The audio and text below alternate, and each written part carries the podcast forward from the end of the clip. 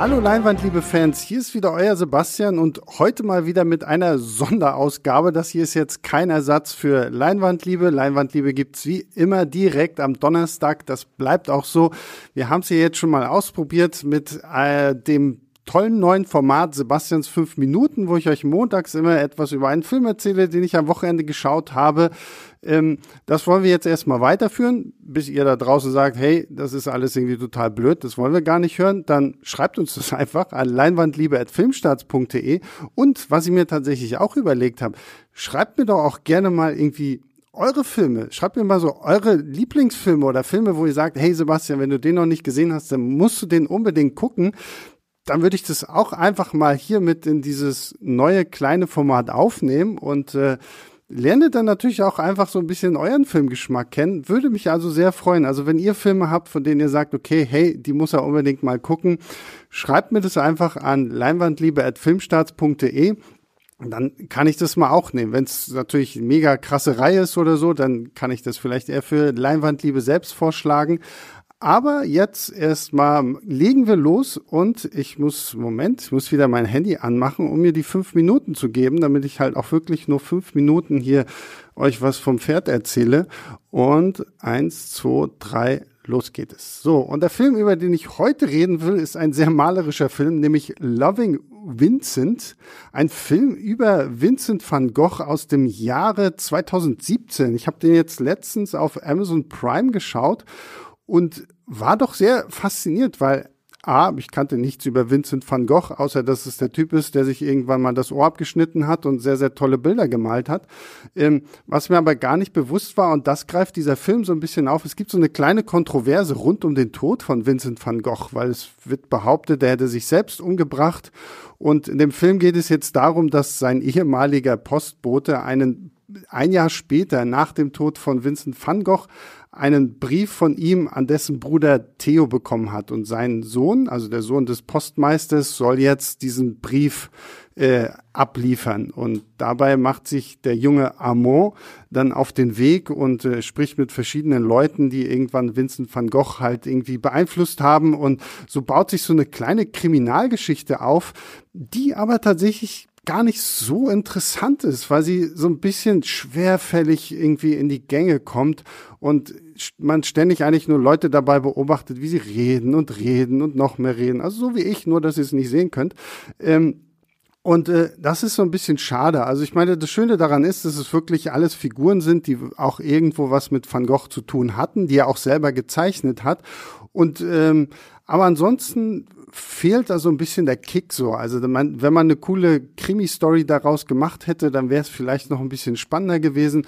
So sind diese ganzen Dialoge und Monologe ein bisschen ermüdend. Man erfährt zwar auch mehr durch Rückblenden über Vincent van Gogh selbst und das Ganze ist halt dann auch so ein bisschen so ein Biopic, wo man so ein bisschen was über diesen Maler lernt.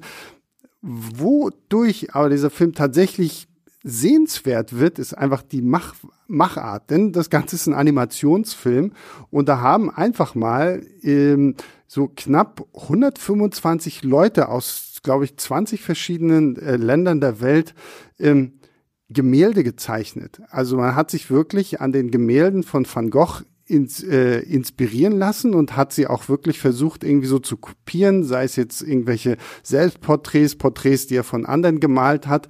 Ähm, und hat es halt wirklich so gezeichnet und sie haben dadurch das ganze ähm, Storyboard quasi gezeichnet. Wir sehen halt Ölgemälde, die sich anfangen zu be bewegen und ähm, es gibt da irgendwie Angaben, dass es irgendwie zwischen 50.000 und 70.000 Einzelbilder sind, die halt wirklich per Hand gemalt wurden.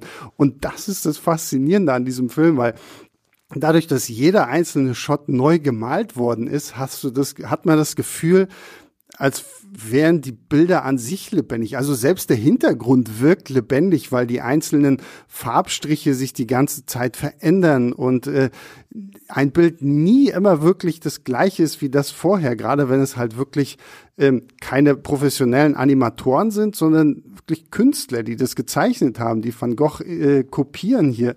Und äh, das ist wahnsinnig faszinierend. Also ich meine, man muss vielleicht auch so ein bisschen so ein Fable dafür haben, für Animationsfilme. Und ich mag es gerne, wenn man mal so ein bisschen Animationsfilme hat, die so ähm, aus dem Alltagsbrei hervorstechen. Ähm, da ist Loving Vincent tatsächlich dann wahnsinnig faszinierend. Also rein optisch ist es so ein Film, wo ich sage, okay, den muss man als Animationsfan, muss man sich den einfach mal angeschaut haben. Der geht auch nicht so lange, sind nur 80 Minuten.